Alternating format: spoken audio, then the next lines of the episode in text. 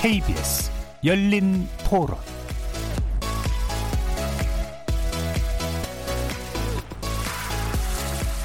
안녕하십니까. KBS 열린 토론 정준희입니다.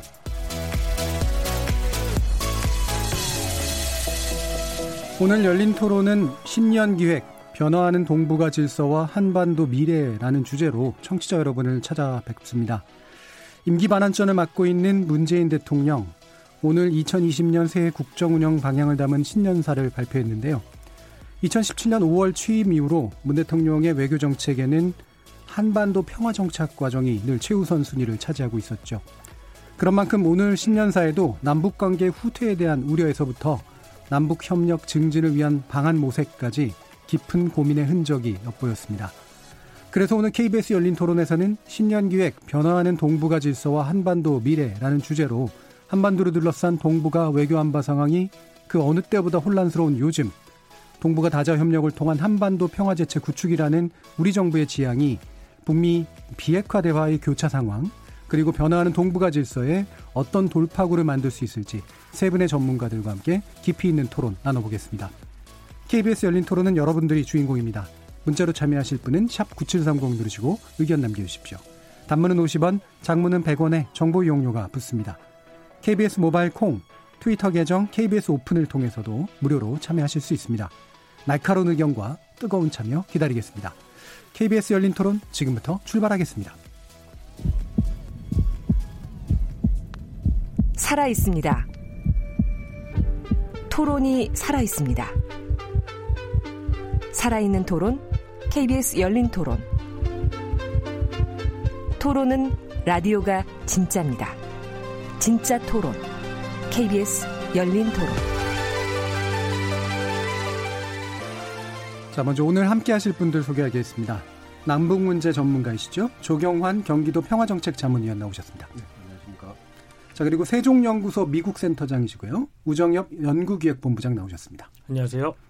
자, 북경대 한반도 연구센터 객자연구원이시기도 하고 박종철 경상대 교수 나오셨습니다. 예, 안녕하세요. 신년기획 변화하는 동북아 질서 한반도 미래 이렇게 세 분의 전문가 본격적으로 시작해 보겠습니다. 어, 경제를 비롯한 동북아 안보 상황 어, 많이 혼란스러운 상태인데요. 일단은 이제 미중 간 경쟁, 패권 경쟁이 잠시 숨고르기에 들어가고 있는 그런 모습이고요. 어, 북미 관계는 뭐 일촉즉발까지는 아니라고 하더라도 상당히 좀 곤혹스럽게 꼬여 있는 그런 상태인 거는 분명한 것 같습니다. 여기서 이제 많이들 지적하는 것이 어, 우리가 지향하는 이제 동북아 평화 정착이라고 하는 게 지금까지 냉전 질서하고 좀 상당히 달라지고 있는 거 아니냐라는 이른바 패러다임 전환에 관련된 얘기들이 언급되고 있기 때문에 현재 우리가 어떤 배경 속에 놓여져 있는지에 대해서 먼저 간단한 진단 듣고 시작해 보도록 하겠습니다. 먼저 조경환 박사님. 네, 감사합니다. 저는 먼저 그 올해 독일에서 나온 그 세계 평화를 위협하는 인물이 누구인가에 대한 설문조사로 시작을 하고 싶습니다. 그 설문조사를 보면은 독일인이 꼽은 그 가장 위험한 인물은 트럼프가 1위고요. 그다음에 예. 김정은이 2위고 푸틴이 3위고 어 그다음에 5위가 시진핑 주석으로 이렇게 나와 있습니다. 아, 이 동북아의 경랑이 예고되는 그런 어, 어 설문조사라고 할 수 있겠습니다. 올해 동북아 정세를 보게 되면은 대결 어 동력과 또 상호 의존적인 협력의 동거리 동력의 불안전한 동거다. 그렇게 저는 진단하고 싶습니다. 이런 불안전한 동거는 결국 불안전한 균형이 되겠고요. 또 플레이들 간의 사후 작용과 역학 관계에 따라 그 균형은 언제든지 깨울 수가 있다. 저는 그걸 우려하고 있습니다. 특히 한반도 정세 같은 경우는 다 아시다시피 어, 작년에 남북미 정상들이 모두 제각기 역할에서 동력 부족을 절감했다. 저는 그렇게 보고 싶습니다. 우선 그 정상들 간의 케미는 여전히 했지만은 실무와 실행에서 막혔다. 이런 분석을 하고 싶습니다. 예. 에, 김정은 위원장 같은 경우는 그 비핵화의 최종 상태, 즉 엔드스테드를 제시할 자신감과 내부 동력을 얻지 못했고 어, 트럼프 대통령의 정치적 이니셔티브 또 비건 대표의 실무 협상만으로는 어, 미국 의회와 조야의 비핵화 협상 모용론을 극복하기에는 역부족이었다고 보고 있습니다. 아울러 어, 문 대통령 역시 어, 북한으로부터 중재자라는 말을 쓰기 어, 어려울 정도로 어, 상당히 곤욕을 치렀고요. 국내 보수 진영으로부터도 폭넓게 지지를 받지 못함에 따라서 사실상 역할이 내구성을 가질 수 없었다. 그런 말씀을 드리지 않을 수 없겠습니다. 예. 그럼 기본적으로 그 아까 잠시 표현해 주신 게 그 지도자들 사이에서 이른바 케미라는 표현을 쓰셨는데 네, 네. 그런 이제 어떤 개, 인적이거나 상호 신뢰 관계 정도는 큰 문제는 없는 것 같은데 네. 실무선에서 막힌 상태. 이게 네, 네. 제일 중요한 문제라고 일단 보시는 것 같네요. 예. 자 그러면 어, 우정혁 부부장님께 여쭐까요? 지금 어, 뭐 질문 자체는 꼭 이제 동북아 그리고 이제 뭐 한반도만 이제 예. 어려운 외교 상황인 것처럼 사실 표현이 돼 있어서 그렇죠. 예. 어, 우리를 제외한 다른 지역들은 좀 외교 안보 상황이 뭐 나은 것이냐라고 예, 예. 뭐 물은다면 사실 그렇지 않은 상황인 음. 것이죠. 뭐 유럽도 마찬가지고 어, 중동 지역도 그렇죠. 지금 급변하고 있고 아, 사실 뭐 동북아뿐만 아니라 아, 전 세계 모든 지역이 사실 외교 안보 상황이 매우 어렵습니다. 음. 그것은 음. 이제 어, 냉전 이후에 어느 정도 어, 미소 간의 이제 전략 경쟁이 끝나면서 어, 중국을 끌어안고 이런 어떤 포용적인 이러한 정책들이 어, 추진되던 시점에서 어, 각국의 이제 경제가 조금씩 어려워지고 중국이 미국의 의도와는 다르게 좀 더 이제 불투명한 아, 그러한 발전을 하게 되고 뭐 이런 이렇게 되면서 큰, 큰 그림으로는 이제 미중 간의 예. 경쟁이 네. 이제 오바마 2기부터 보다 격화되던 것이 이제 트럼프 정부 들어서 보다 좀 노골화됐다라는 것이 볼 수 있고 또 마침 중국이 동북아에 위치하고 있다 보니까 아, 과거 소련과 미국이 경쟁할 때는 대서양 중심으로 네. 아, 이루어지던 것이 이제 태평양 중심으로 이루어지고 미국이 그것을 견제하기 위해서 동북아 그 다음에 이제 어, 동남아 이쪽까지도 어, 보다 많은 영향력을 끼치려고 하기 때문에 이러한 갈등이 이제 보다 심화되고 있는 상황입니다. 그리고 뭐 이러한 상황에 맞춰서 또 이제 각국의 어떤 민족주의적인 그리고 국내 정치를 신경 쓸 수밖에 없는 이런 상황들이 어, 강해지면서 한국과 일본 사이에도 문제가 생기는 것이고 아, 이런 상황에서 이제 북한의 문제가 좀 해결됐으면 좋겠는데 사실 이제 이 문제는 어, 너무도 오래된 문제라서 네. 이것이 뭐 갑자기 드러난 문제라고 보기는 어려운 것이죠. 그래 서 어, 이 현재의 외교 안보적인 문제가 뭐 지금의 당장 뭐 생긴 문제라기보다는 아, 냉전 이후 잠시 수그러졌던 국가들 간의 경쟁 관계가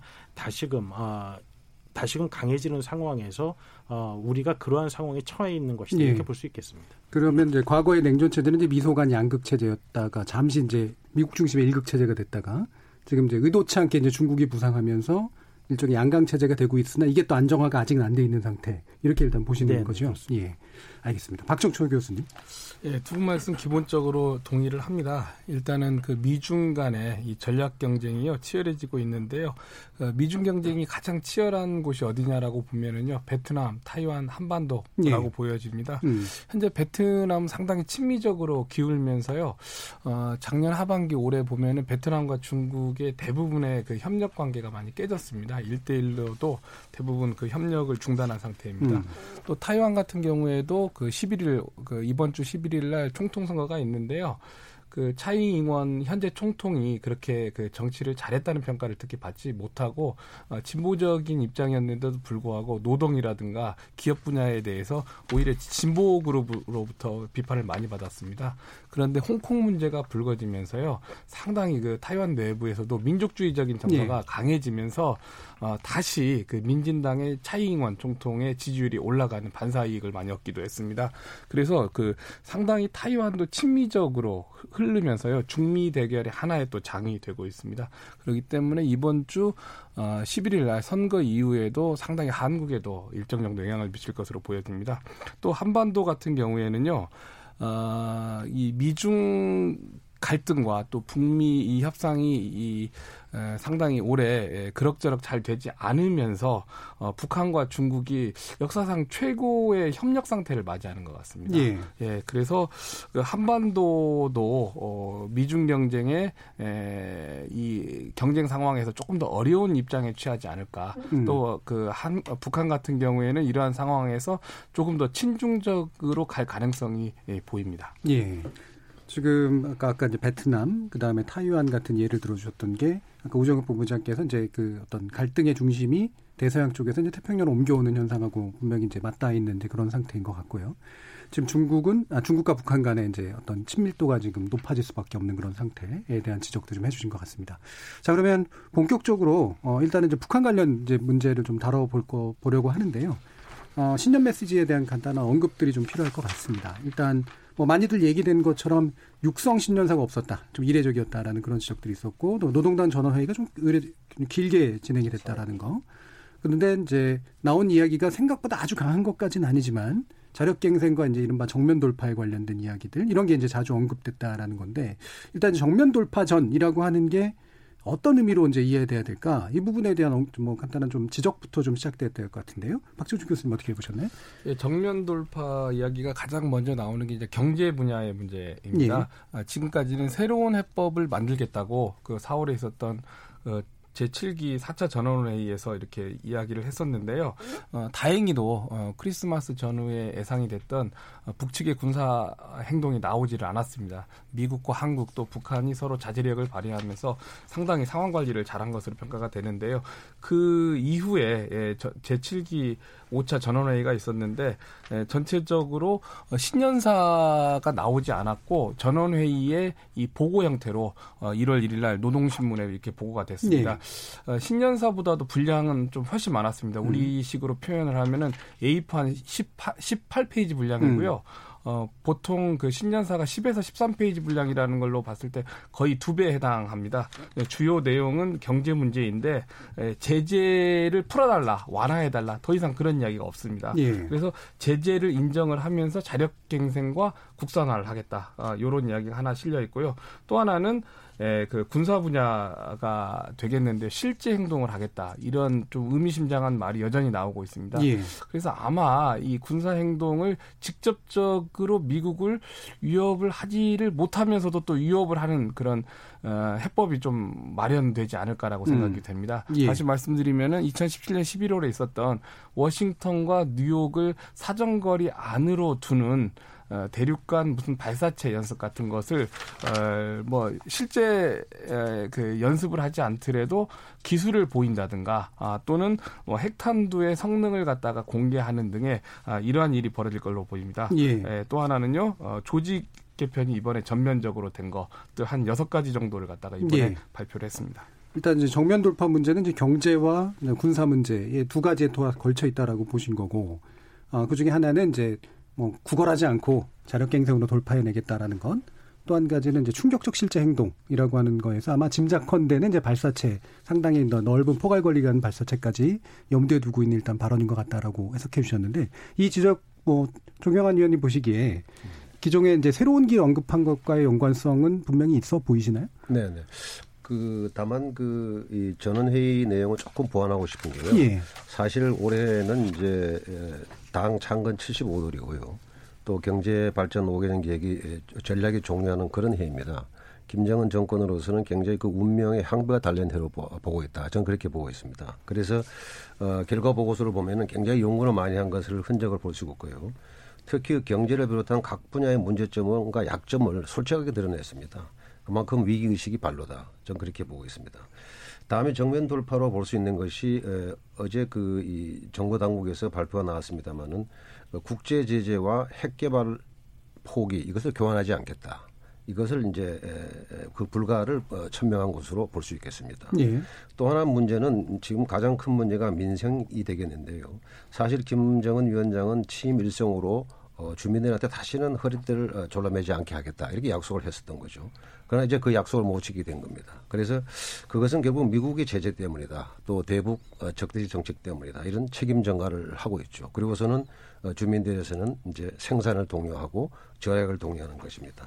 문제는 저는 이것이 어, 김정은 정권이 절대 권력으로서 모든 걸 다 할 수 있지만은 그러나 하지 못하는 것이 바로 경제 문제입니다. 예. 그래서 이것이 굉장히 큰 관건인데요. 결국 경제 문제는 어, 주민들이 결국 그 배불리 묵지 못하더라도 살 수는 있지만은 그것이 지속이 되면은 지도자에 대한 그 신뢰성 또 절대성에 대한 시면 네. 약화 뭐 이런 것이 이어진단 말이죠. 그래서 어 그런 그 민심 위반을 막는 것이 최대한 과제가 된다 이렇게 저는 보고 있고요. 네. 또 하나 말씀드리고 싶은 것은 어, 우리 박 교수님께서 말씀하신 대로 전체적으로 보면은 사실상 새로운 내용은 없습니다.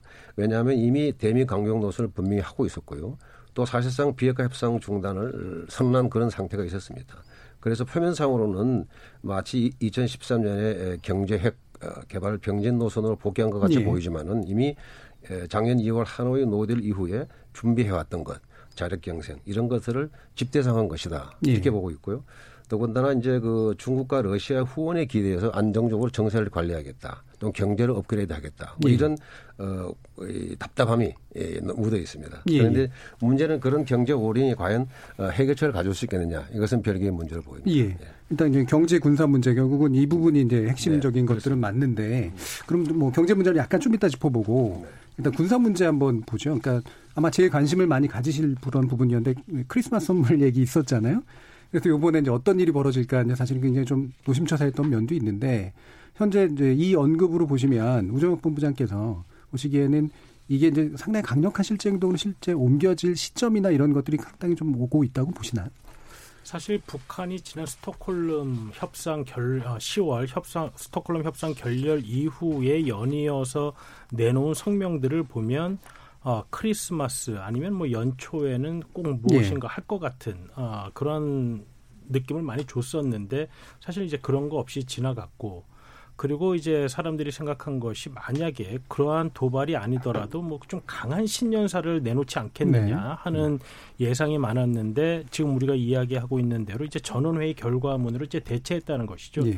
근데 이제 우리가 2018년과 2019년을 되돌아보면 2018년 신년사에서는 이제 평창 올림픽 참가를 이제 이야기했었고 2019 2019년 어, 신년사에서는 어, 트럼프 대통령과 다시 한번 마주 앉겠다. 뭐 이런 이야기를 하면서 무언가 구체적인 어떤 행동 방향에 대해서 이야기를 했는데 이번에 이 전원회의 결과물을 보면 어, 북한의 상황 인식에 대해서는 알고 알고 알 수 있지만 그래서 어떻게 하겠다는 그러니까요. 것인지에 네. 대한 좀 구체적인 김정은 위원장으로부터의 직접적인 지침은 지금 없는 상황인 것이죠. 그래서 이제 우리는 아, 지난 10월 이후에 나왔던 북한의 성명들과 이번에 나온 전원회의 결과물을 좀 이제 우리가 이제 해석을 음. 하는 것인데 어, 여전히 어, 한 가지는 확실한 것 같습니다. 그 한 가지는 어, 현재 미국이 의도하는 대로의 실무 협상은 이제 거부하겠다라는 뜻은 분명해 보이고요.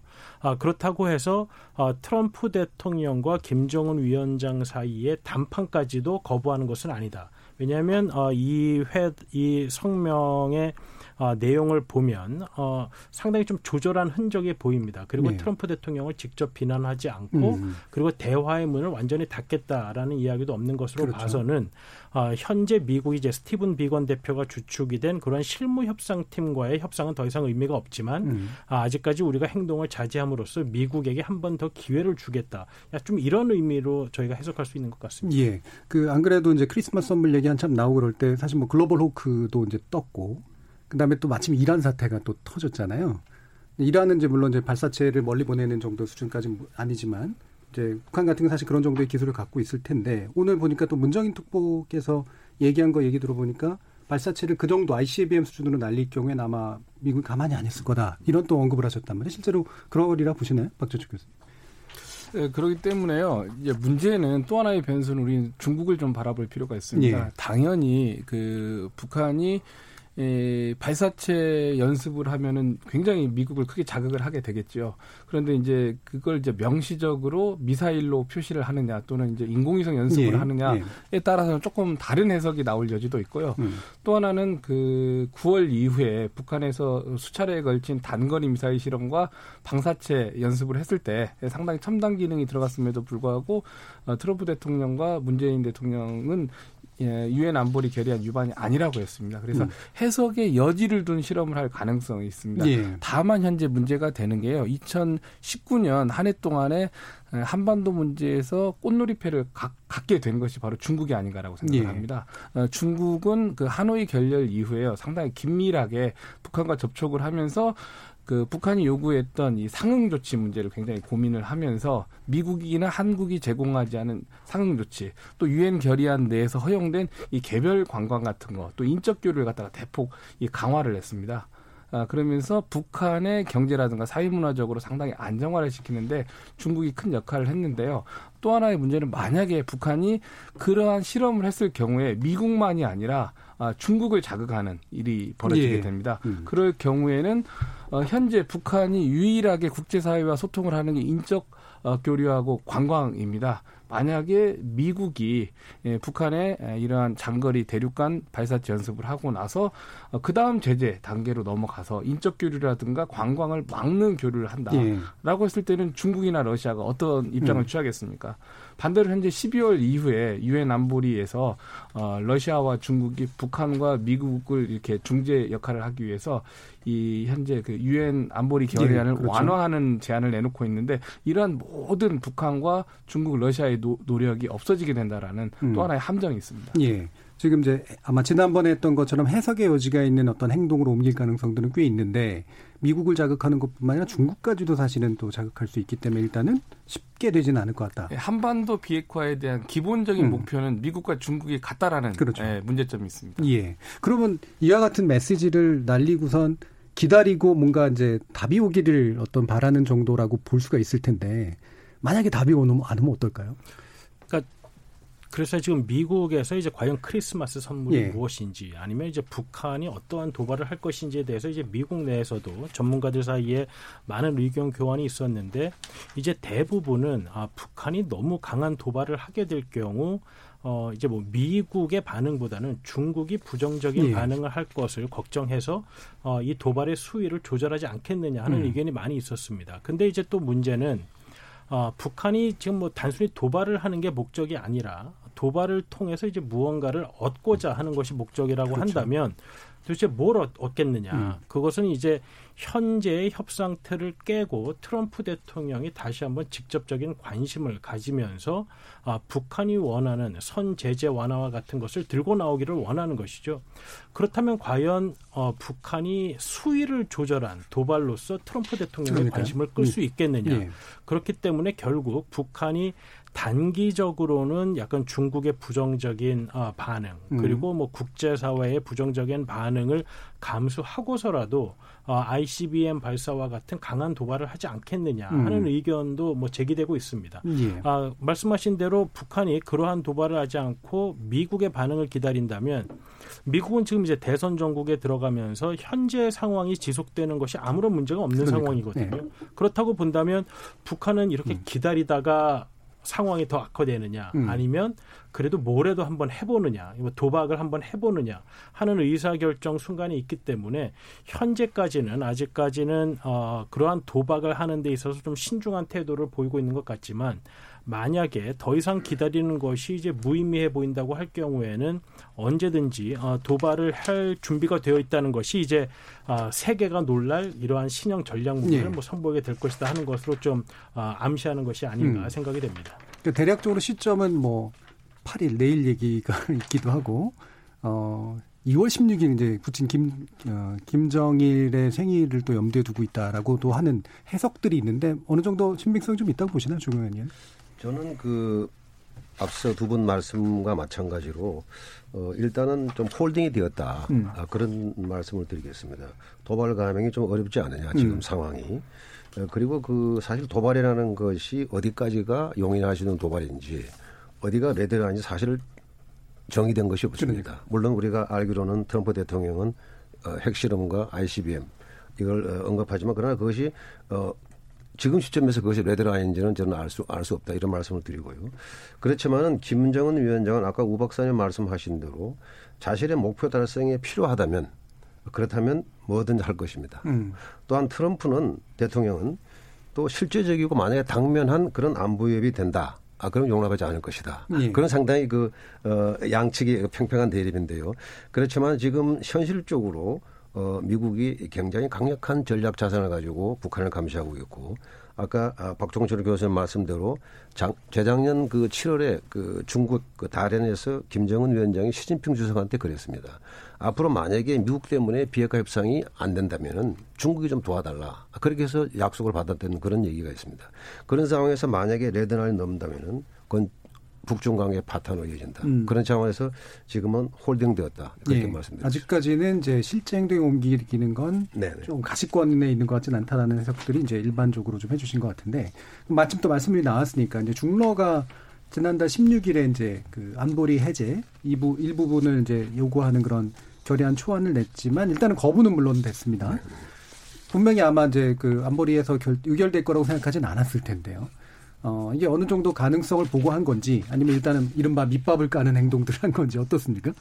어, 당시 이제 그 중국과 러시아가 그러한 결의안을 이제 제안한 시점은 어, 해외에 있는 북한 근로자들을 이제 북한에 송환해야 되게 예. 이제 며칠 안 남은 시점이었습니다. 음. 그리고 이제 그 제재안의 내용을 보면 어, 이러한 제재 때문에 인도주의적인 어떤 위기 상황이 생기기 때문에 제재 완화가 필요하다라는 것을 하고 있었는데 어, 때마침 이제 근로자들을 다시 북한에 송환해야 되는 시점이 오니까 근로자들을 그렇게 보내는 것 자체도 어, 좀 이제 인도주의적인 문제가 생길 수 음. 있다라는 음. 점을 강조하기 위한 게 아닌가 하는 예. 추측도 있을 수 있고 네. 또 하나는 이제 북한이 어, 어떠한 행동을 할지 모른다. 그것은 이제 동북아 지역에 아, 어떤 불안정을 일으키는 것인데 어, 사실 2017년에 이제 중국이 미국을 위시한 국제사회의 제재에 어떻게 보면 좀 적극 동참한 것도 어, 혹시라도 군사적 충돌이 일으켜져서 불안정이 생기는 것은 이제 바람직하지 않다는 것이죠. 어, 그렇기 때문에 중러의 입장에 중국과 러시아의 입장에서는 북한으로 하여금 국제사회가 이러한 노력도 하고 있으니 음. 어떤 도발을 하지 않고 예. 계속해서 대화의 틀에 있는 것이 오히려 나은 선택일 수 있다라는 음. 점을 좀 외교적으로 강조하는 것. 음. 뭐 이런 의미도 있지 않았을까. 미국 쪽에서는 그렇게 해석하는 사람도 있습니다. 왜냐하면 이것이 뭐 절대 통과될 리가 없었던 것이기 때문에 여러 가지 해석의 가능성을 어, 고민한 것이죠. 예. 그러니까 인도주의적인 어떤 조치의 어떤 시점적으로도 괜찮았었고 그다음에 북한을 어쨌든 대화의 틀로 묶어두는 데 있어서 중러가 이제 후방에 있는 어떤 모습을 보여주는 거 이런 거로 좀 효과적이지 않았나라는 그런 분석을 해주셨는데 실제로 이 그 대북 제재가 뭐 전체적으로 다 네, 해결되는 거는 아니긴 하지만 이른바 이제 스냅백이라고 부르는 그런 어, 북한이 얘기하는 것들에 어느 정도 약간은 다가가는 듯한 모습들로 이제 제한은 되긴 됐었잖아요. 지금 그 정도의 어떤 길로 나갈 가능성들은 일부 해결 방안이 있다고 보시나요, 박철중 교수? 근데 이번에 그 중국과 러시아가 제안을 한 게 크게 이제 세 가지 품목이었습니다. 하나는 이제 수산물, 예. 또 하나는 이제 그 임가공, 복장입니다. 개성공단과 같이 이게 재봉틀 통해서 옷을 만들어서 해외에 수출하는 겁니다. 또 하나는 이제 해외 노동자의 그 귀국을 갖다가 그 북한으로 귀국하는 걸 연장시켜 달라는 예. 건데요. 어, 실질적으로 이러한 문제들이 그 북한의 핵과 미사일 개발과 직접적인 연관이 되느냐 이것은 중국과 러시아의 지적도 상당히 맞는 부분이 있지 예. 않는가라고 생각이 예. 듭니다. 실질적으로 뭐 수산물이라든가 복장 같은 경우에는요 북한의 그 기층 주민들 중층 하층의 경제력을 가진 사람들이 실질적으로 어, 얻는 얼마 안 되는 수입인데 이러한 수입과 북한 핵과 미사일의 직접적인 개발의 연관성을 찾는다는 것은 중국과 러시아, 북한으로서는 굉장히 납득하기 어려운 것이 아닌가. 예, 실제로 보니까 동상수 수출 금지도 해제될라. 이 동상 되게 잘 만든다면서요, 북한이. 예. 예, 예. 예, 말씀하세요. 예, 그렇기 때문에 에, 이제 북한이 연말에 이러한 조치들로 인해 가지고 일정 정도 그 군사적인 행동을 하지 않는 것에 어느 정도 역할을 하지 않았는가 예. 아, 이런 이야기들이 어. 예, 좀 현재 나오고 있습니다. 음. 예, 그리고 중국과 러시아가 만약에 그 미국이 제재를 유지한다면은 어, 제재 문제를 둘러싸고 계속적으로 북한에게 어떠한 그 이 그 이 그 경제 문제에 대한 이익을 제공을 한다든가 또는 이제 큰 틀에서는 나중에 미국과 협상이 파기가 됐을 경우에 한반도 비핵화를 북한이 유지한다면은 최소한 동결을 한다면은 중국과 러시아가 안전 보장을 어느 정도 예. 제공해 주지 않는가 아, 음. 이러한 큰 메시지를 현재 북한에게 주고 있다라고 보여집니다. 음, 어느 정도 국제사회에 얘기할 만한 그런 이슈들이었었고 그다음에 중국과 러시아가 후방 지원으로서의 어떤 위치도 단단히 하는 그런 측면이 있었다 라는 건데 뭐 결국 보면 이제 어쨌든 대북 제재 문제가 계속해서 북한에게선 중요한 거긴 하잖아요. 근데 지금 이제 정면 돌파를 얘기했을 때 이 대북 제재가 있다고 하더라도 우리는 자력갱생하겠다라고 얘기하는 건데 이게 사실 너무 옛날 얘기 같거든요. 예전에 자력갱생 얘기했던 거하고 과연 실제로 뭔가 돌파할 만한 가능성들이 실제로 있습니까? 어떻습니까, 중요한 일? 그 우선 그 이 대북 제재 문제는 현재 북한 경제 실상과 예. 또 그들의 에, 내구력 뭐 이런 것들을 같이 봐야 될 것 같은데요. 어, 우리가 대북 제재를 볼 때 북한 경제 실상을 한번 에, 보게 되면은 사실 어, 지금 북한 경제가 어, 국가 전략과 자원 배분의 변화가 있습니다. 어. 이제 과거에 그군 중심에서 민수 중심으로 전환해 왔고요. 예. 또 경제 기획이나 경쟁 시스템이 변화가 왔습니다. 과거에 생산 분배의 단위가 집단에서부터 개인으로 확대가 됐죠. 또 아울러서 과학기술이나 이제 생산의 향상에 대한 굉장히 어, 노력을 많이 하고 있습니다. 물론 그 대외 경제 관계 확장은 지금 제재 때문에 어, 길이 막혔지만 말이죠. 그래서 이러한 네 가지의 어, 어, 요체 때문에 그래도 북한은 지금 식량 사정이 성격이 좋아졌고 또 물가나 환율도 안정돼 있고 소비 활동도 괜찮다 이렇게 보고 네. 있는 것입니다. 그렇지만 그 작년 12월에 나온 우리 통계청의 발표에 보면은 뭐 통계청 발표가 사실 정확하지는 않습니다. 북한의 통계라는 것은 김정은 위원장조차도 어, 신뢰할 수 없는 것이 그 현실이고요. 또 그러한 그 부정확한 통계가 북한의 자체적 또 우리가 북한을 판단하는 그 리스크 요인을 작용하기도 합니다. 어쨌든 그 통계청 발표를 보면은 전체 경제 성장률이 2018년에 마이너스 4.1%입니다. 이것이 어 97년 이후에 최저가 되는 거죠. 이거는 어 2015년에 마이너스 11, 1.1%, 16년에 3.9% 올라갔다가 17년에 마이너스 3.5%, 다시 이번에 마이너스 4.2%된 거죠. 그리고 교육도 반토막이 났습니다. 그래서 아, 북한 경제 상당히 어렵다 이렇게 지금 볼 수가 있고요. 다만 지금 음, 북한은 어, 아시다시피 굉장히 그 어, 내핍에 강화 아, 훈련이 돼 있다 이렇게 예. 볼수 있겠습니다. 그래서 무척 고통스럽지만 저는 견딜 수 있다 이렇게 음. 보는 거죠. 그래서 또 하나 우리 박종철 교수님 말씀하시지만은 어, 그간에 보면 목숨이 끊어지기 직전에 어, 중국이 항상 도와준다. 예. 그것도 뭐 살만큼은 도와준다. 그래서 어, 북한도 그걸 잘 알고 있다. 이제 그래서 그런 면에서는 그 결국 그 어, 내핍할 수 있다 이렇게 보고요. 또 하나는 지금 김정은 위원장이 당이 책임을 지고 이제 직접 개입하겠다 이렇게 해서 굉장히 강력한 드라이브를 걸고 있는 것이 얼마나 효과를 거둘지 네. 지켜볼 대목이라고 보겠습니다. 예, 일단 민수 중심의 경제 체제로 네. 변화를 네. 했기 때문에 어느 정도 효과는 있었지만 네. 확실히 이제 대북 제재 때문에 대외 네. 경제 문제에서 약간 막혀서 네. 어려움을 내핍으로 일단 뚫겠다라고 하는 정도인 것 같은데 중국의 지원 이런 거 그렇죠. 그 그러면 이제 미국이 계속해서 강조해 왔던 것처럼 결국은 대북 제재를 강력히 하는 게 북한으로 핵을 포기하게 하고 국제 무대로 이끌어내는데 분명히 도움이 된다. 이런 식의 주장은 충분히 설득력이 있습니까? 지금 이제 북한이 어 자력갱생을 주장하는 것 자체, 그 다음에 이번 전원회의 결과문에서 알 수 있듯이 어떤 고통, 곤란을 감내해야 된다라고 하는 예. 것은 이제 제재가 불편한 것은 이제 분명한 분명하죠. 것이죠. 음. 어, 하지만 이제 얼마나 빠르게 이제 북한의 이제 핵에 대한 계산을 바꿀 수 있을 것이냐 하는 문제는 어, 이제 조금 다른 문제인 것 같고요. 음. 다만 이제 미국 입장에서는 이 부분을 평화적으로 해결하기 위한 거의 유일한 수단이 어, 제재이기 때문에 어, 중국과 러시아가 말하는 것처럼 어, 어떤 제재를 선제적으로 뭐 완화 또는 음. 어, 해제 해 줄 수는 없는 것이고 다만 이제 미국의 입장은 아, 북한이 이 비핵화의 최종 상태에 대해서 아, 합의를 할 경우 네. 그 최종 목적지에 도달하는 과정에 대해서는 뭐 얼마든지 유연성을 발휘할 수 있다라는 음. 것입니다. 그래서 아, snapback이라는 이야기를 저희가 계속하고 있는데 이제 snapback이라는 것은 어, 어떠한 목적지를 정해놓고 그 목적지에 어, 어떤 순응을 하지 않을 경우 되돌린다라는 것이거든요. 네. 그렇기 때문에 이 스냅백 조항을 살리기 위해서도 어느 정도의 목적지에 합의가 되어야 하는 것입니다. 음. 아, 그래서 이제 미국 역시 이러한 제재의 완화, 뭐 일시적 유예 이런 문제를 포함해서 어, 북한의 경제에 도움이 될 수 있는 방법을 어, 논의하기 위해서는 일단 북한이 이 비핵화의 최종 상태에 대해서 어, 합의를 하고 협상을 해야 되는데 어, 2년여에 걸친 북한과의 접촉에서 이제 그러한 실질적인 협상이 이루어지지 못했다는 것이죠. 음. 아, 그렇기 때문에 어, 북한의 뜻이 무엇인가에 대해서 지금 의구심이 커지고 있는 상황이고요. 북한은 어, 제재가 이제 불편함에도 불구하고 한번 이제 견뎌보겠다. 그렇기 때문에 우리는 견딜 수 있으니 미국이 셈법을 바꿔야 한다라는 예. 것으로 상, 어, 상당 기간 지속할 것 같습니다. 음, 이 부분이 이제 좀 생각보다 장기적으로 또 갈 가능성이 꽤 있는 거죠. 아무래도. 네. 자, 그러면 이제 아까 그 종영환 그 위원께서 이제 언급해 주신 이제 조직 개편 문제 있잖아요. 예, 그 아까 이제 박종철 교수님도 이제 중요한 내용으로 언급을 해 주셨는데 사실은 이제 보통 분들한테는 이 북한에서의 조직 개편이라는 게 어떤 의미인가 되게 좀 낯설고 잘 안 다가올 수도 있을 것 같은데 어떤 게 좀 의미가 좀 있습니까?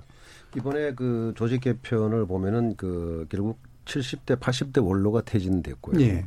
그다음에 50대, 60대로 세대 교체가 됐다. 음. 이런 것 의미가 있고요. 또 하나는 어, 경제 파트에 문책성 인사가 있었다. 예. 아울러서 어, 전문성을 보강했다. 이렇게 이제 분석이 가능합니다. 좀 더 구체적으로 보면은 이른바 그 당의 체제를 강화를 했는데요.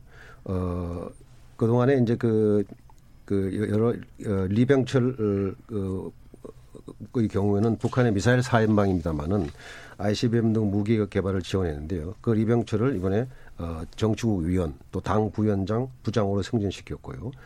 그 다음에 둘째 보면은 그 내각에서 그동안에 경제 전반을 이끌었던 김덕훈을 정치국 위원 당 부위원장 부장으로 승진시켰고 또 김일철을 내각 부총리 겸 국가기획위원장에 기용한 것은 어, 경제 담당 당 관료의 전면 교체를 의미할 수가 있겠습니다. 다만 그, 그 북한의 에, 말하자면 경제 아이콘인 네, 박봉주 당 부위원장 에게 이제 건재가 가시된 것이 하나 특이했고요. 군부의 인사도 변화가 있었습니다. 김정관 인민무력성 부상이 눈에 띄는데요.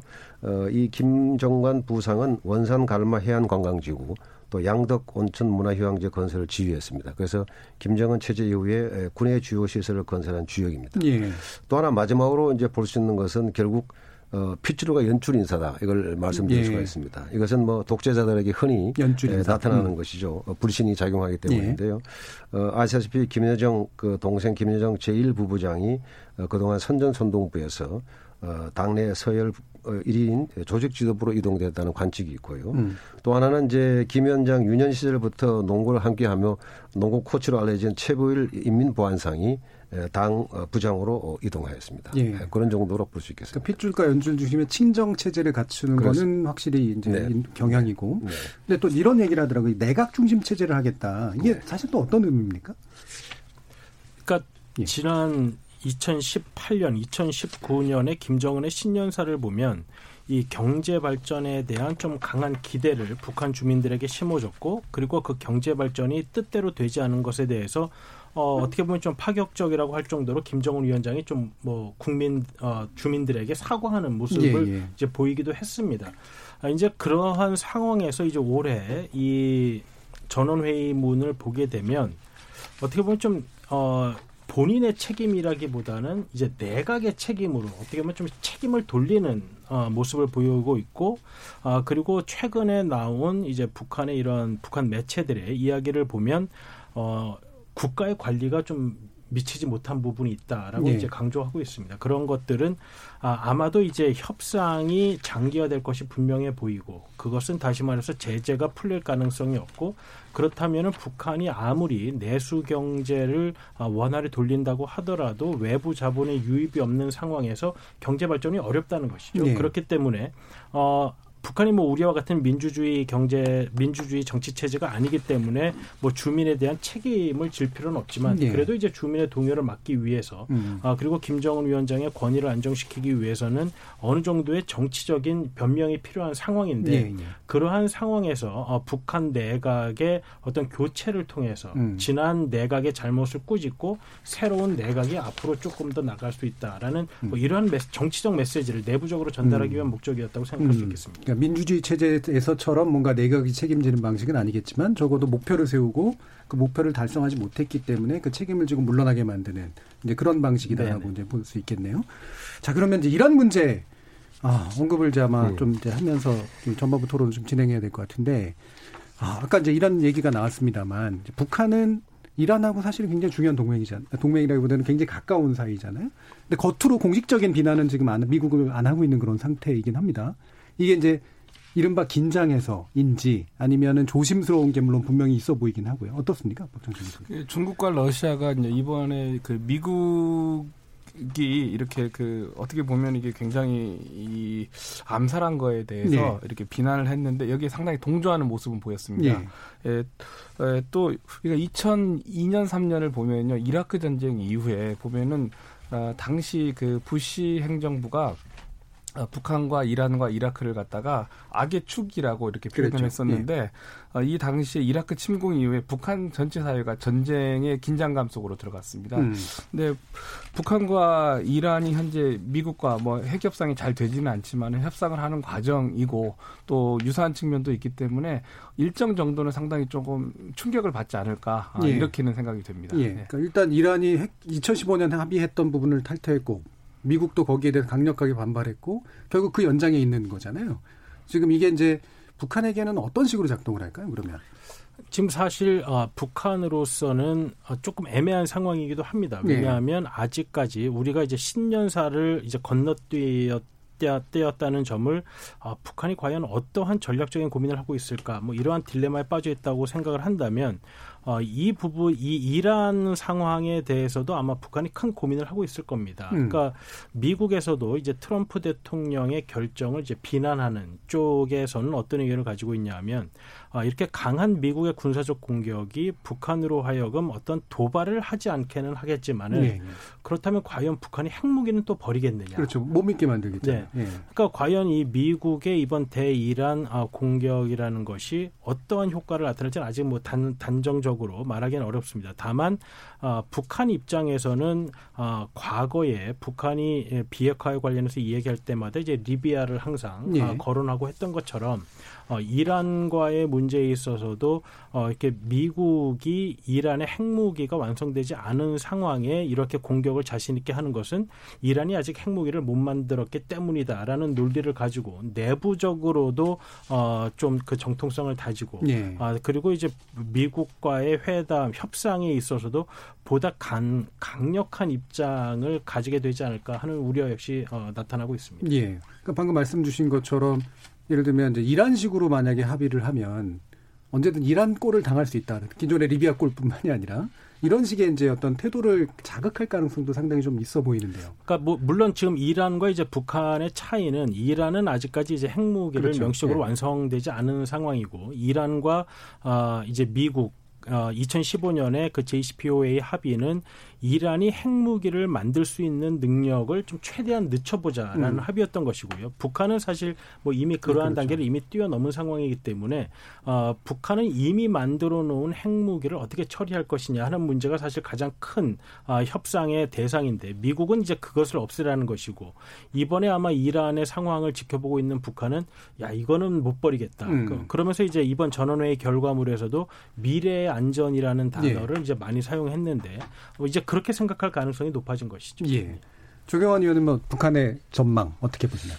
예, 저도 그 저는 세 가지 측면에서 우선 그 비핵화 협상이나 그 기존의 남북 관계에 좋지 않은 영향을 미칠 것이다 이렇게 좀 보고 싶습니다. 우선 북한 입장에서 볼 때는 그 전원 회의에서 나왔, 나왔습니다만은 지금의 그 북한이 겪고 있는 어려움 이런 것들은 다 미국 때문이고 미국의 적대시 정책이다 뭐 이렇게 비난이 높고 있는 상황에서 그 전형이 이란에서 터졌다 이렇게 저는 보고 있습니다. 그래서 어, 북한으로서는 아직 그 실행 계획은 뚜렷하게 드러내지는 않지만은 결국 안 그래도 전원회의 이후에 그, 이, 그 결과를 실행하기 위한 주민 걸기에 나서야 하는 그런 상황에서 그 내부 결속과 또 미국의 군사적 도발에 대한 어, 비난 여론을 조성할 그런 어떤 기회로 보지 않겠나 이렇게 보고 있습니다. 예. 또 미국 입장에서도 결국 그 그동안에 에, 미국은 중동 문제와 동북아 문제를 항상 어, 두 가지 과제를 갖고 어, 수행하는 부담을 안고 있었는데 예. 어, 그런데 공교롭게도 이제 뭐 실은 그것이 이미 배태되어 왔지만은 북한이 미국과의 그 대화를 좁고 어, 자력 경쟁을 다짐하는 이 마당에 에, 결국 또 트럼프로서는 또 2월이면은 대선 레이스에 들어가게 되는 그런 상황에서 중동 사태가 터진 것이죠. 예. 그래서 예. 이것은 트럼프 대통령으로 하여금 결국 어, 비핵화 협상을 살리기가 동력을 살리기가 좀 어렵지 않겠느냐. 또 북한 문제에 집중하기가 좀 더 어렵지 않겠느냐 이런 힘의 분산을 걱정하는 것입니다. 예. 또 하나는 아까 우정혁 박사님 말씀하신 대로 지금 결국 그 이란 군부의 실세를 미국이 그 드론으로 어, 어, 어, 결국 공격을 하게 됐는데요. 그것은 그동안에 미국이 CIA 드론 공격을 통해서 알카에다라든지 탈레반 지도자들을 많이 사살해 왔습니다. 그런 것은 북한으로 하여금 그 미국의 참수 작전 능력을 의식하지 않을 수 없다. 뭐 그런 계기를 준 것으로 예, 볼수 예. 있겠습니다. 그래서 지금 북한이 전원 회의에서도 어, 아까 저희도 말씀 나눴습니다만은 뭐 충격적 실제 정도로 넘어갈 거다고 공언을 했지만은 이러한 미국의 정밀 타격 능력을 어, 두려워하지 않을 수 있게 됐다. 예. 이렇게 볼 수 있겠습니다. 예. 또 하나는 지금 그 비핵화 협상인데요. 아까 우정혁 박사님 말씀하셨지만은 어, 비핵화 협상에 있어서도 과연 어, 미국을 믿을 수 있겠냐 이렇게 오바마 정부 시절에 합의했던 것을 트럼프 정부에 파괴하고 또 다시 제재를 어, 부활시키고 이런 미국과 과연 어, 협상을 할 수 있겠느냐 여기에 대한 어떤 충분한 증거를 확보하는 것이 않겠느냐 예. 이런 차원에서 저희는 어, 굉장히 부정적인 걸로 그렇게 판단하고 있습니다. 알겠습니다. 어, 우리 토론 진행되는 당 아마 청취자분들도 여러 가지 의견들이 좀 있으셨던 것 같은데요. 어, 그러면 정희진 문자 캐스터 연결해서 한번 들어보도록 하겠습니다. 정희진 문자 캐스터. 네, 안녕하십니까. 문자캐스터 정의진입니다. 신년기획, 변화하는 동북아 질서와 한반도 미래라는 주제로 청취자 여러분이 보내주신 문자 소개해드리겠습니다. 먼저 유튜브로 의견 주신 허도행 청취자분. 김정은이 집권 7년 만에 신년사를 내지 않은 건 발언에 무게감이 있으니 쉬이하지 못하는 것으로 보입니다. 지난해를 봤을 때 어찌 보면 지난해 신년사는 실패한 신년사니까요. 미국은 선거와 이란전으로 당분간은 북한발 이슈는 아예 안중에도 없거나 되도록이면 멀리하려 할 겁니다. 유튜브로 의견 주신 이창섭 청취자분. 북한이 이번에 신년사를 안 낸 것은 특별한 워딩 때문에 자칫 자신들의 협상력이 낮아질 수 있는 만약의 상황을 대비한 행동 아닐까요? 유튜브로 의견 주신 JPR 청취자분. 문재인 정부의 최우선 과제는 남북 평화라고 봅니다. 나아가 남북 평화는 한반도와 우리 민족의 번영을 위한 중요한 과정이라고 봅니다. 유튜브로 의견 주신 김웅옥 청취자분. 경제 건설을 하고 싶은 김정은 위원장이 미국을 상대로 먼저 무엇인가를 하지는 않을 듯 보입니다. 때문에 대북 제재는 서서히 풀어줬으면 좋겠네요. 라고 보내주셨습니다. 네, KBS 열린 토론. 지금 방송을 듣고 계신 청취자 모두가 시민 농객입니다. 계속해서 청취자 여러분들의 날카로운 시선과 의견 보내주세요. 지금까지 문자캐스터 정희진이었습니다.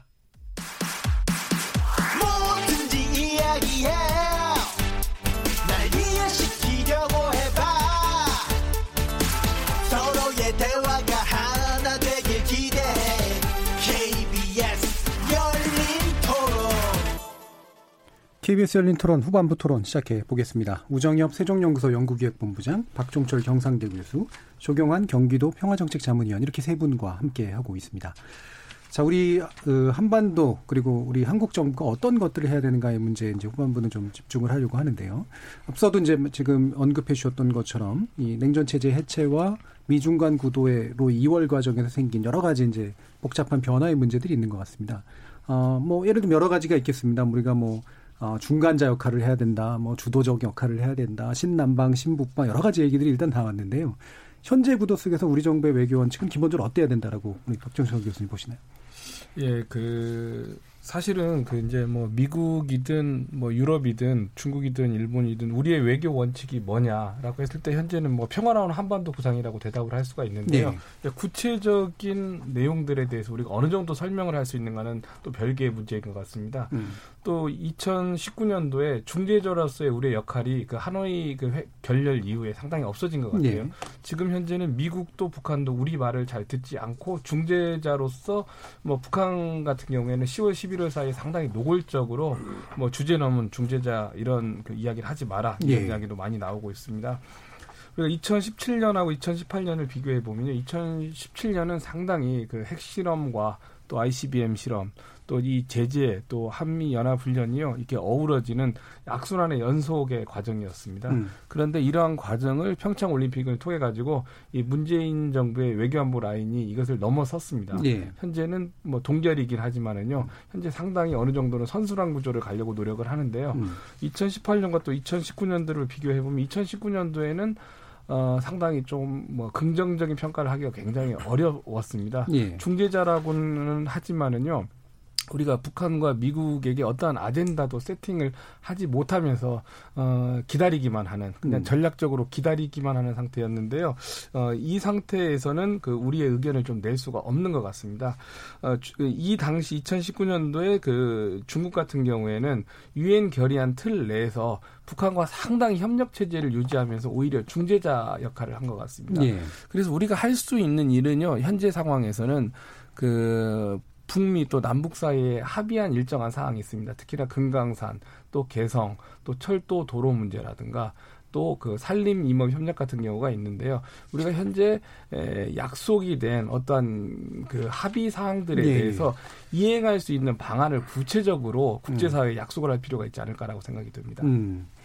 어, 지금은 중재자로서 역할은 확실히 이제 불투명해졌고 대신 합의된 일들을 명확하게 이행하는 모습을 이제 우리 정부가 일단 주도해야 된다라는 정도로 보이는데요. 어떻게 우정혁 본부장도 비슷한 생각이신가요? 지금 뭐 사실 우리 정부의 역할이라는 것이 이제 매우 제한된 제한적이죠. 예, 환경일 예. 수밖에 없는 것입니다. 사실 2018년 어, 이제 10월 평양 회담 이후에 이제 그해 연말에 어, 남북이 이제 공동으로 이제 지피를 철거하는 작업들을 예. 이제 11월, 12월에 걸쳐서 했고 사실 그 이후에는 이제 남북 간에 지금 의미 있는 접촉이 지금 없는 실정입니다. 아, 우리가 이제 작년에 이제 인도주의적 차원에서 이제 북한에 이제 식량을 보내는 것도 이제 거절당했고 어, 그러한 차원에서 지금 어, 우리가 어떠한 이니셔티브를 쥐고 북한에게 협조를 구하기는 지금 매우 어려운 상황입니다. 그렇기 네. 때문에 어, 지금 이제 아마 우리 정부도 이제 북미 간의 어떠한 협상이 좀 진전이 되어야지만 남북 음. 관계에도 이제 진전이 될 수 있다라고 보고 있는 것 같고 다만 그렇게 남북 관계가 이제 북미 관계의 부침에 따라서 정해지게 되면 우리가 할 수 있는 영역이 매우 어, 적어지기 때문에 네. 적어지기 때문에 어, 우리가 할 수 있는 영역은 우리가 할 수 있는 영역대로 이제 추진하자라는 이제 의견들이 나오고 있는데요. 근데 이제 문제는 이제 북한이 우리가 할 수 있는 영역이 크지 않기 때문에 예. 거기에 대한 호응을 하지 않고 있다는 것이죠. 예. 아, 그래서 이제 앞으로 만약에 우리가 이제 북한과 의미 있는 대화를 할 수가 있다면 어, 어떤 뭐 인도주의적으로 사실 어, 이런 대북 제재와 상관없는 여러 가지 일들을 하면서 여론을 환기시킬 수 있습니다. 예를 음. 들어서 어, 이상가족 상봉이라든지 문화 교류라든지 어, 이런 이런 부분의 교류조차도 지금 막혀 있기 때문에 사실 어, 북한에 대한 뭐 국제사회 여론도 안 좋은 것이죠. 그래서 네. 어, 지금 국제사회 제재로 인해서 시작하기가 어려운 경제적인 부분부터 시작하기보다는 아, 남북 간의 이런 인도주의적인 부분부터 일단 시작을 하는 것이 중요한데 이제 문제는 북한이 어떻게 나올 예. 것인가 하는 부분인 예. 것 같습니다. 예. 음. 그 조경환 의원께서는 지금 이제 보시면 결국에는 이제 한국이 할 거는 제한적이긴 하나 할 수 있는 것부터 해야 되지만 북한이 어떻게 나올지 모르겠다. 결국 이렇게 이제 요약이 되는 그런 상태인데요. 네. 어떻게 보십니까? 어, 지금 결국 우리 정부의 고심이 크, 어, 큰 상황이죠. 어, 사실 전통적으로 우리는 그 미중 관계 속에서 어 굉장히 그 어, 기량적인 그뭐 작용을 하는 그런 관계 예. 속에서 어 어렵게 이제 외교 안보 관계를 끌어올렸는데요. 어 결국 우리가 이렇게 그 미중 진영 대결로 가는 구도로 가서는 어떤 그 선택의 강요를 받을 가능성이 커진다. 예. 결국 우리 운신이 폭이 협소해진다 그런 말씀이죠. 그래서 우리는 어, 이런 그 생각과 담론 또 이런 이익의 균형 이런 걸 통해서 좀 좀 더 균형자론으로 가야 된다. 이건 전 정부의 방에 맞다고 그렇게 보고 있고요. 예. 그다음에 두 번째로 우리 방법론으로는 그 기존의 어떤 그 동맹 메커니즘도 있지만은요. 그 동맹 메커니즘의 플러스 알파로 어떤 다자적 그 협력 외교를 통해서 어, 동북아의 또는 어, 남북 간의 이익과 가치를 공유해야 되겠다. 아마 그런 유연성이 필요하겠다. 이런 말씀을 드리고 싶습니다. 예. 방법론으로는 이제 그 소다자 회의체를 많이 얘기를 하고 있습니다. 소다자. 네. 네. 예, 우리는 지금 한미일 간의 그 3자 군사 협력체가 있고요. 예. 또 한중일 삼국 정상회의가 있습니다. 또 한미중 전략 채널도 있고요. 또 러시아와의 동방 포럼도 있습니다. 이런 소다자를 좀 많이 활용해야 되겠다. 특히 올해는 지금 4월로 예상들을 하고 있습니다만 시진핑 주석이 어, 2014년 7월 이후에 처음으로 다시 방한하게 됩니다. 또 7월에 동경 올림픽이 있습니다. 또 한러 수교 올해 30주년입니다. 푸틴의 방한 가능성도 있는 거죠. 예. 저는 올해가 이런 소다자 회의를 열 수 있는 그런 아주 기회창이 열렸다. 이렇게 좀 적극적으로 말씀을 드리고 싶습니다. 예. 소다자라는 표현. 그러니까 이게 어, 우리 대통령이나 지금 정부가 이제 추진한 여러 가지 다자 협의적 그런 모습들의 이제 일부분이긴 할 텐데요. 네. 사실은 미국이나 중국이 또 만만치 않은 존재들이잖아요. 분명히 아까 이제 선택의 강요라고 하는 굉장히 안 좋은 조건에 놓일 수 있기 때문에 따라서 그거를 한대해야 된다고 하지만 정말 피해 나갈 수 있을까라는 그런 우려가 분명히 있을 것 같거든요. 지금처럼 사실 미국과 중국 간의 전략적 경쟁이 심화되는 상황에서는 어, 우리 규모의 국가에서는 사실 선택이라는 것이 매우 힘든 네. 상황인 것은 분명합니다. 아, 더군다나 이제 이해가 첨예하게 대립되는 지점의 중간에 끼어 있는 우리와 같은 경우에는 이제 더욱더 선택이 어려운 것인데요. 어, 그렇다고 해서 어, 우리가 어, 다자주의적인 접근을 이제 선택하는 것도 사실 어려움이 많습니다. 예. 왜냐하면 우리가 어떤 다자적인 선택을 할 경우에 과연 강대국을 끼워 넣지 않고 음. 어떠한 결과물을 이제 얻어낼 수 있을 것인가. 아, 다 이런 소다자주의적인 접근을 가지고 이 강대국 간의 경쟁 구도를 깨뜨릴 수 있을 것인가. 네. 뭐 이러한 고민이 항상 있기 음. 때문에 아, 우리가 지금 이 강대국 간의 경쟁 구도에서 어쩔 수 없이 그리고 어떤 해결책으로서 이러한 부분을 추진하고는 있지만 그 결과물이 확실하지 않은 것도 역시 음. 고민입니다. 음. 박재준 교수님 의견 어떠세요? 그 대화에 이제 음. 몇 가지 축이 있는데요. 가장 중요한 축은 현재 북미 대화가 되고 있고 예. 또 하나의 축은 이제 남북 대화가 되고 있는데요. 음. 어, 이제 이 두 축 중에 우리가 이제 움직일 수 있는 축이 이제 북미 대화가 굉장히 어려워졌다. 아, 그러나 남북 대화를 우리가 어떻게 추동할 것인가. 그리고 어, 정부 간의 채널이 막혔을 경우에 우회할 수 있는 방법은 없는가도 좀 고민해 볼 필요가 예. 있는 것 같습니다. 어, 2019년도에는요, 우리가 하노이 결렬 이후에 그 북한이 선미 훈함의 태도를 취한다 이런 이야기를 했는데 오히려 북한에서는 오히려 한국이 선미 어, 한국이 그그 그, 그 한국이 먼저 미국과의 대화를 한 뒤에 에, 그 남한 남북 대화를 하려고 하는 것이 아닌가 거꾸로 음. 또 의문을 제기하고 있는 거거든요. 그런데 우리가 현재 주도적인 외교를 하지 못하기 때문에요.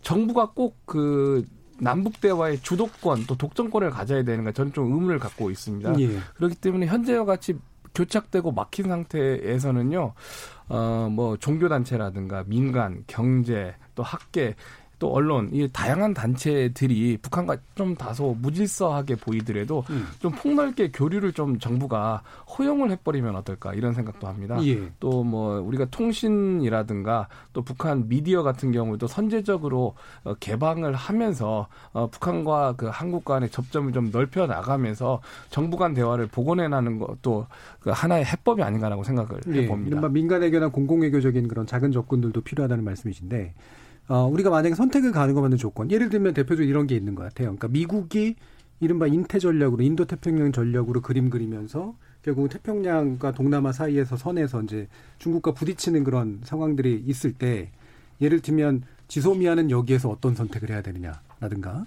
아니면 중국과의 관계를 또 어떻게 구상해야 되냐라든가 이런 문제들이 있을 거 아니에요? 그러니까 예를 들어서 금강산 관광 같은 경우도 예. 우리가 잘 안 되는 이유 중에 하나가 뭐 최근에 이제 많이 나오는 이유가 남북 사이에 직접적인 이 통로를 갖다가 그 유엔사가 맡고 있다. 또는 예. 한미 워킹 그룹이 제재를 갖다가 강력하게 준수를 요구를 하면서 남북 대화를 맡고 있다. 예. 이런 이야기를 많이 하고 있습니다. 그런데 남북 그 양 쪽의 당국자가 원한다면은 꼭 어, DMZ를 넘을 필요는 아직은 없다라고 생, 각을 합니다. 음. 뭐 이산 가족 문제라든가 또는 관광객 같은 경우에는 배를 이용한다거나 또는 이제 중국을 경유해서도 남북 교류는 얼마든지 가능한 것이고 어 2018년 19년도에 보면은요. 그 중국인 수백만 정도가 북한을 방문을 했습니다. 그런데 에, 이러한 그 북중 관광에 한국이 조금 중국의 도움을 받아 가지고 어, 얼마든지 그 한국 사람들이 북한에 들어갈 수 있는 것은 민간 영역에서 협상이 가능한 것이 아닌가. 음. 또 남북 정부는 어, 자기들이 모든 그 남북 교류를 갖다가 독점하기보다는 좀 교착이 됐을 때는 민간에게 좀 넘기는 것도 하나의 에, 지혜가 아닌가라고 생각이 듭니다. 예.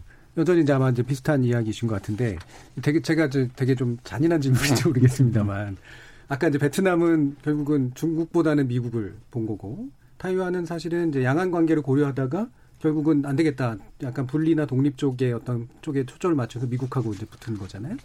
한국이 지금 뭐 당연히 미국하고의 관계가 전통적인 우방 관계이긴 합니다만 이런 중국과의 관계 속에서 이제 우리는 미국과의 틀을 최선으로 삼아야 된다라는 주장과 그게 아니라 되게 모호한 태도를 가져야 된다는 주장이 대립하고 있단 말이에요. 어떻게 보세요? 사실 우리가 이제 미국과 이제 동맹 관계를 맺고 미국과의 이런 안보 관계를 유지하는 것은 그 상대가 미국이기 때문이 아니라 우리가 추구하는 가치가 네. 같았기 때문에 이제 동맹 관계를 맺은 것이죠. 그것은 음. 이제 민주주의, 자유주의 시장 경제 네. 그리고 이제 인권에 관한 것입니다. 그래서 음. 지금 이제 우리가 이제 미국과 중국의 사이에서 어떤 선택의 문제가 있을 때 우리는 이제 미국을 선택하는 것이 아니라 음. 우리가 가치를. 선택하고자 음. 하는 가치가 무엇이냐. 우리가 중요시하는 가치를 선택하는 것이죠. 그래서 음. 뭐항 우리가 아, 항상 이 동남아 그리고 이제 남중국해 문제를 항상 이야기할 때 나오는 것은 이게 뭐 중국이 하기 때문에 문제가 아니라 우리는 이제 항행의 자유를 지키는 데에 예, 예. 관심이 있기 때문에 그 가치를 지키는데 동조하는 세력들과 우리는 함께 하겠다 하는 음. 것이고 만약에 그것을 넘어서는 어떠한 어, 군사적인 부분을 미국이 우리에게 요구할 경우에는 아, 이거는 우리가 지금 상황에서는 하기 힘들다라고 음. 또 말할 수 있는 어, 그러한 이제 원칙적인 입장이 필요한 것이죠. 그래서 네. 어, 우리가 지금 이제 필요한 것은 이제 강대국 간의 경쟁이 첨예해지고 또 우리의 이해가 어, 어느 한국 한 국가에 의해서만 보장될 수 없는 상황이 이제 분명한 상황에서는 어, 한 국. 국가의 입장을 지지한다는 뭐 그러한 것보다는 우리가 견지하고자 하는 아, 그러한 원칙이 무엇인지를 분명히 밝히고 우리가 어떤 행동을 할 때에는 이러한 원칙 때문에 해야 된다는 점을 이제 분명히 밝히는 것이 중요하다고 음. 생각이 됩니다. 음, 기본적으로 이제 미국과 우리가 지향하는 가치가 유사한 측면들이 훨씬 더 많기 때문에 이제 그것과 미국하고 당분간 같이 가는 모습들을 보이지만 아닌 경우에는 확실히 가치를 선택해야 된다는 말씀이시잖아요. 그러니까 예를 들면 이제 트럼프 대통령이 사실은 자유무역 질서를 깨는 행동들을 했을 때 그때도 이제 그 비슷한 예라고 볼 수 있는 건가요? 그러니까 지금 그렇기 때문에 이제 많은 유럽 국가들이 트럼프 대통령의 그런 행동에 대해서 많은 반감을 가지고 있는 것이죠. 예. 이제 미국은 이제 힘이 워낙에 강하기 때문에 그러한 반감들을 지금 이제 힘으로 누르는 상태이고, 음. 어 그래서 이제 그러한 것이 이제 국제사회의 이런 불안정성으로 나타나고 있는 상황이기 때문에 지금 현재 그러한 상황에 대한 우려는 이제 미국 내에서도 나타나고 있는 것이죠. 예. 과연 어, 이란에 대한 문제는 모든 미국인들이 인식하고 있는 것이지만 과연 꼭 해법이 이번과 같아야 한다라는 것이 이제 음. 미국 내에서도 나오고 있는 것이고요. 그리고 이제 동맹들을 대하는 태도 역시 어, 트럼프 대통령이 하는 것이 옳다고 볼 수 없는 것이죠. 다만 트럼프 대통령이 지구에서 가장 강한 미국의 대통령이기 때문에 어쩔 네. 수 없이 받아들이는 부분이 있기 때문에 그러한 관계에서 이제 우리가 우리의 입장을 지키는 길은 우리가 지키고자 하는 가치를 계속해서 주장하는 것밖에 없는 것이죠. 예. 다시 그럼 북한 문제로 좀 가보죠. 그러니까 북한 결국은 이제 북한 문제는 약간 좀 자잘한 어떤 다른 쌓아올림을 통해서 이제 문제를 장기적으로 해결해 나가야 되는 상태뿐이 아닌 것 같은데 이른바 뉴욕 채널이 일부 가동되기 시작했다라는 그런 소식들이 좀 나오더라고요. 어, 조경환 의원이 뉴욕 채널이라고 하는 것이 현재 어, 우리 예. 그러니까 뉴욕 예, 뉴욕 채널은 사실 큰 의미는 저는 이제 없다고 봅니다. 왜냐하면 예. 뉴욕 채널을 통해서 어떤 구체적인 협상의 내용을 다루지는 않기 때문인데요.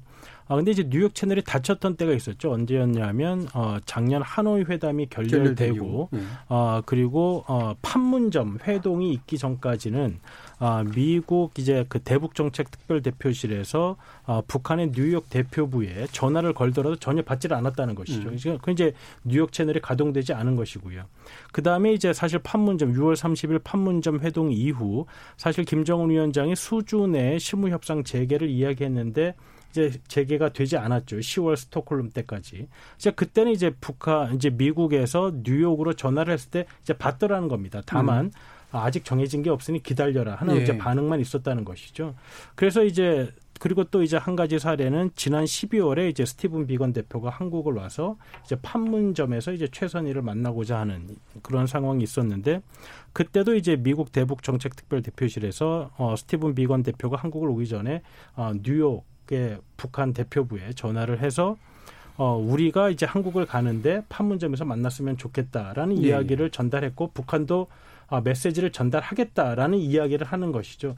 그래서 이제 뉴욕 채널이라는 것은 이제 그 정도의 메시지를 전달하는 것이지 음. 뉴욕 채널이 어떻게 좀 몰래 만나서 뭐 협상을 한다거나 비밀리에 어 뭐 과거에 이제 남북 간의 제3국가에서 만나서 협상을 하는 뭐 이런 식은 예. 아니기 때문에 어 뉴욕 채널이 닫혀 있다는 것은 뭐 바람직하진 않지만 열렸다는 것이 꼭 어, 어떠한 협상의 진전을 의미한다고는 볼 수 없는 것 같습니다. 음, 그러니까 뉴욕 채널이 뭐 열리는 건 좋은 일인데 이게 우리가 생각하는 것처럼 뭐 실무 협 간의 협상을 대체하거나 뭔가 정상 간의 회담들을 막 이끌어낼 만 정도의 힘은 아니다 이런 거죠. 네, 그래도 뭐 여전히 양국 간의 메시지를 전달할 수 있다는 측면에서는 음. 열려 있는 것이 좋은 음, 것이죠. 긍정적인 네, 건 맞고요. 네. 예.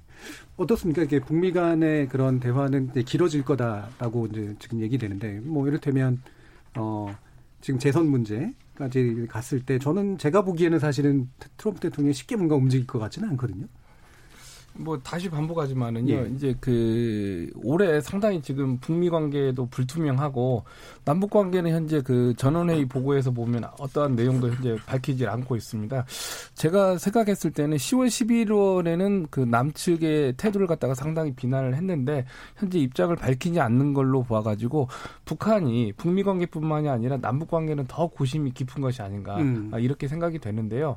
어, 다시 한번 말씀드리지만은 어, 이 그 북한의 핵 위협이라든가 또 한반도 평화 문제에 있어서 가장 당사자는 우리입니다. 예. 그래서 미국과 북한이 어떠한 협상을 하기를 기다린다거나 음. 이 전략적인 인내라든가 이 기다림의 태도를 조금 벗어나가지고 우리가 할 수 있는 일을 먼저 즉시 좀 실행을 할 수 있는 태세로 조금 정부라든가 민간이 전환해야 되지 않을까라고 생각이 됩니다. 예. 우리가 이제 즉시 실행해야 될 부분은 이미 남북 지도자 사이에 약속을 했기 때문에 예. 뭐 개성, 금강산, 관광, 그 산림협력 같은 그 이 유엔 결의안에 위반하지 않는 문제들에 대해서는 음. 어, 즉시라도 좀 만날 수 있는 태세로 전환을 해야 된다 이렇게 생각을 합니다. 예. 지금 이제 문 대통령 신년사에서도 그게 읽히긴 하는데요. 조경환 의원 보시기에도 이런 정부가 이제 문 대통령의 입을 통해서 나온 방침은 실현 가능성이 좀 있다라고 생각하시나요?